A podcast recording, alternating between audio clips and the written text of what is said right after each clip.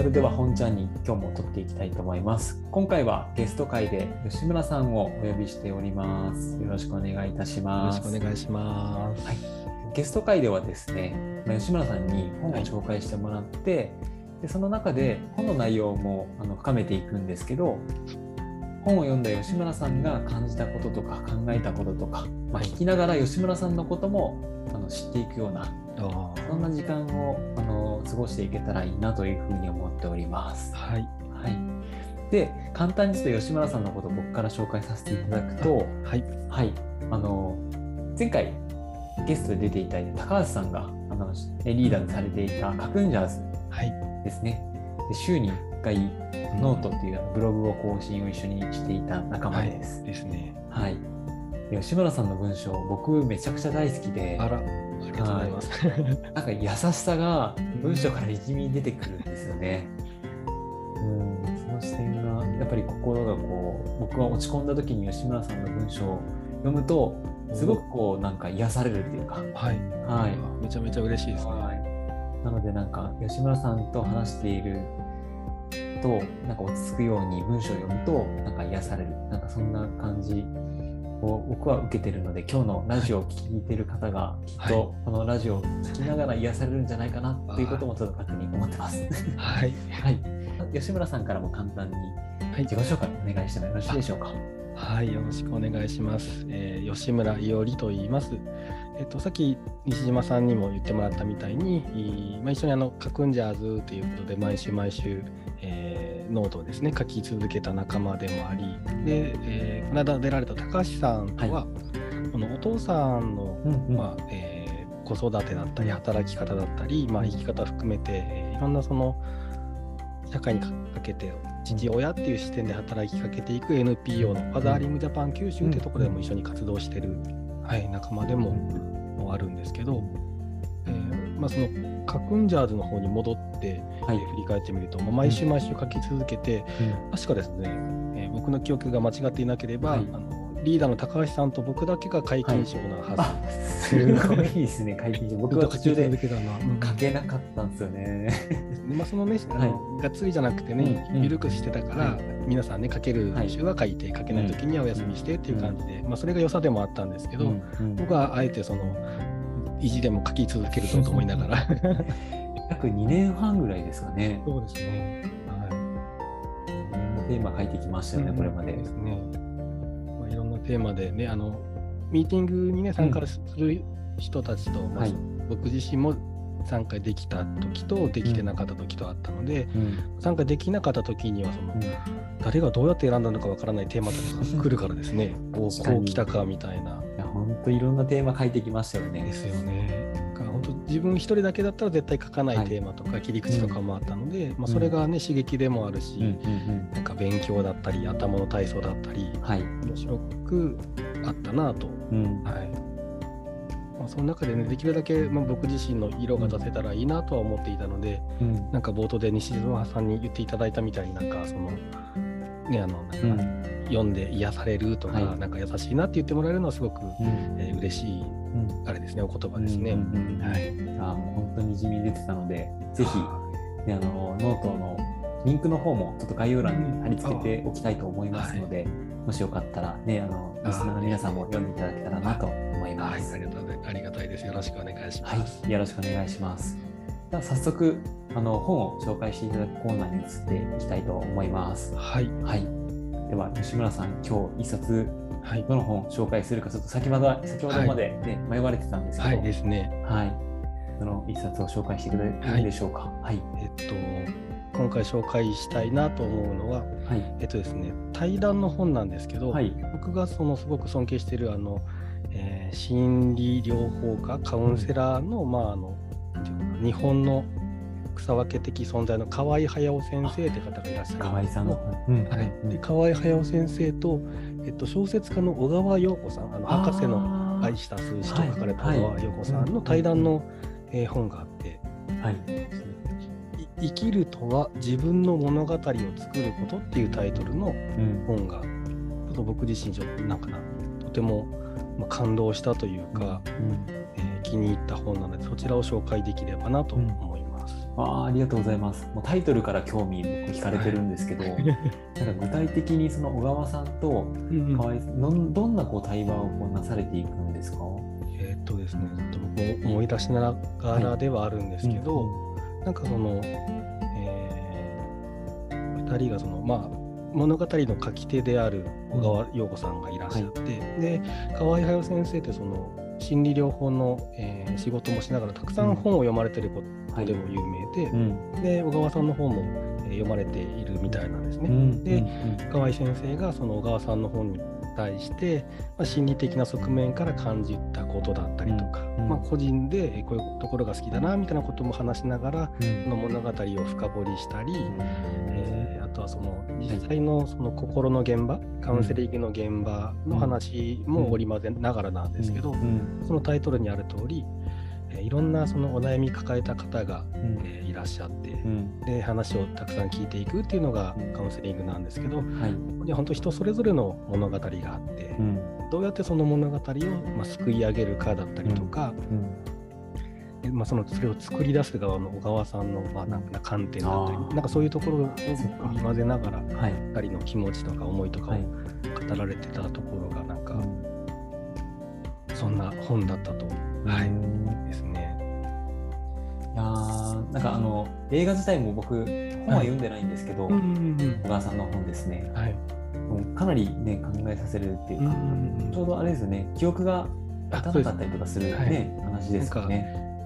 な何十分か何分かしか持たない、ねおじいちゃんと少年との,、あの心の交流みたいな、はい、そんな小説ですね。うん実際にねあの吉村さんも物語をこう紡がれたりとか、ね、あショショートの話で、うん。ね、していく中で、はなんかそういう物語っていう切り口でもいろんなことをこう考える機会になったのかなっていうふうに思ったんですけど、うん。そうですね。物語をなんかこう切り口になんかどういうふうなこう物語がなんかこう浮かんでくるかなって僕は聞きながら思ってましたね。うん。うんまあ、僕もねそのできれば小説も書けるようになりたいなと思いながらノートもチャレンジはして、はい。うん来てたんですけど、はい。まあ、その中で一応いくつかはですねあのん。短いものだったりとか、えー書いてきたのはあるけど、はい。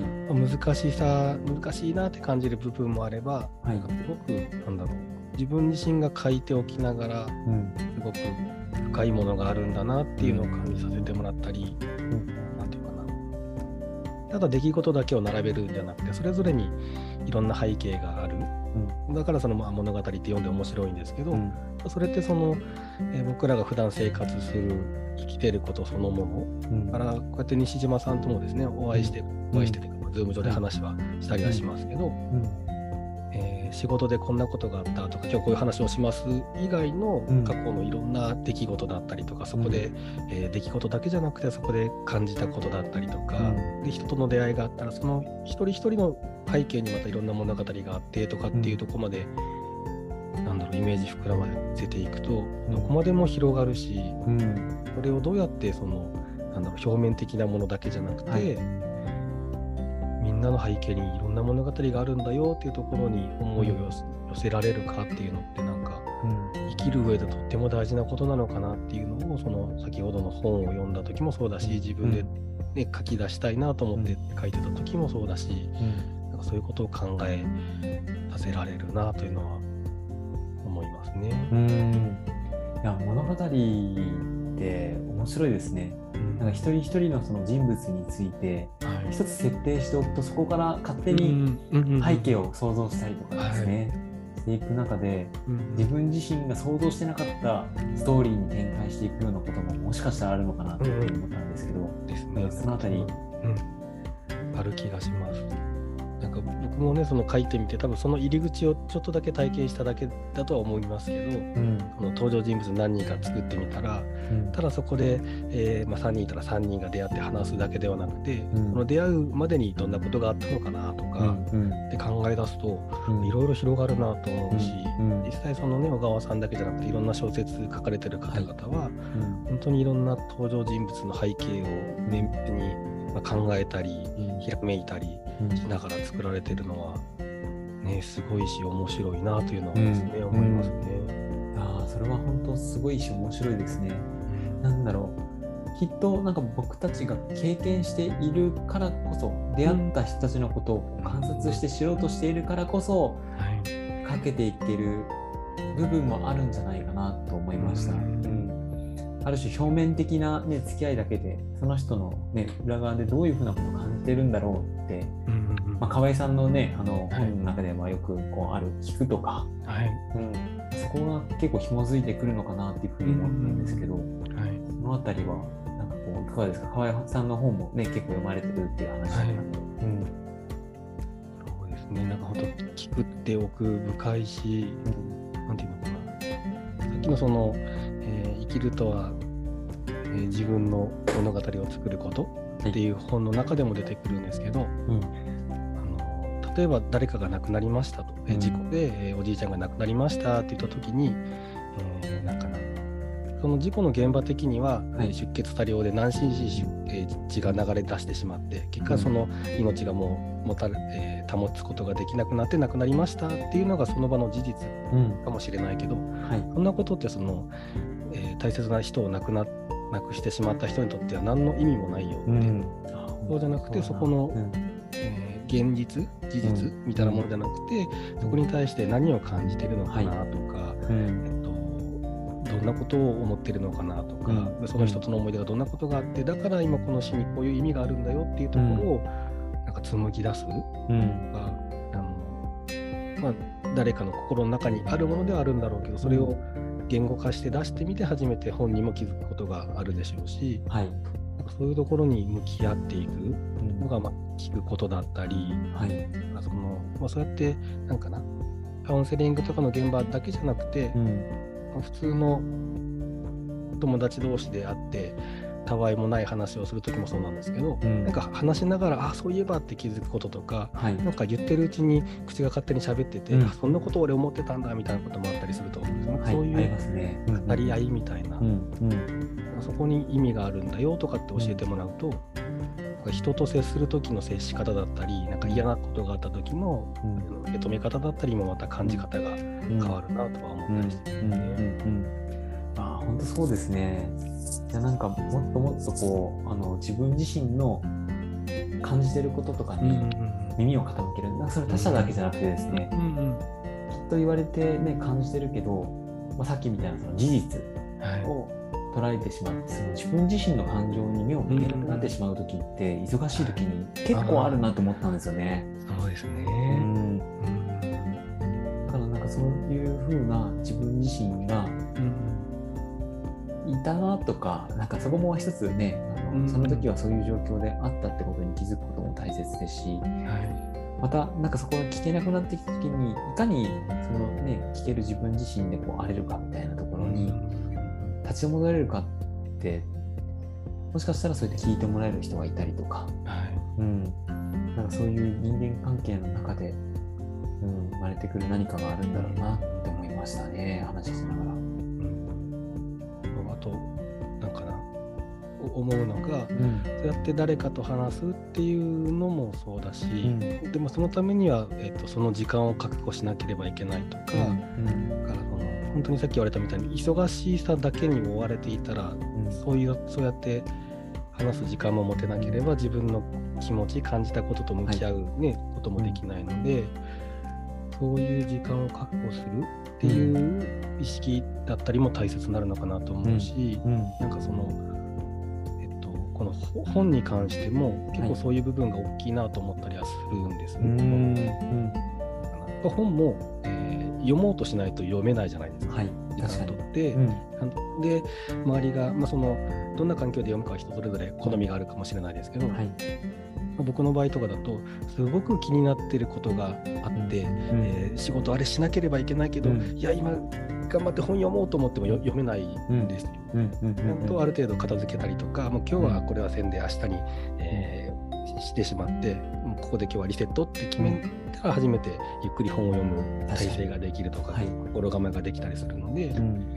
なんかそうやって自分と向き合うことも本が教えてくれたりうんするし、あとなんかなその気持ちの自分の気持ちの状態とかでうん。読める本とうん。受け付けない本とかもあったりするので、はい。うん。なんかそういうなんかな自分がどう感じるのかなみたいな、うん。そういうのと向き合うのもなんか本の面白さだっただったりはい。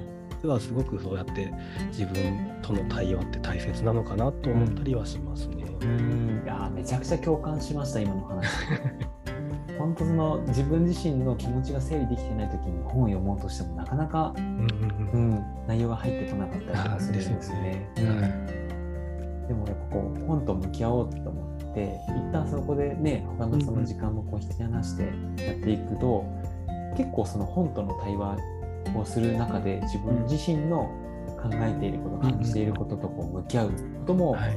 その時にできる瞬間があるなというふうに思ったので、あはい。うん、またなんか改めてその本との向き合い方みたいなものを今回話していきながらですね、うんうん、出会うことができた気がしますね。あーですね。はい。いややっぱり癒されました今日話しながら。あっという間に時間が過ぎてしまいましたね。すねはいうん、またぜひ吉村さん、ちょっとお声かけさせていただいてあ別の本もですね、うんまた紹介を、うんしていただければなというふうに思いますので、はい、ぜひよろしくお願いします。願いいたします。ということで今回のゲストは吉村さんお招きしまして、はい、はい、紹介していただきました。では、ありがとうございました。ありがとうございました。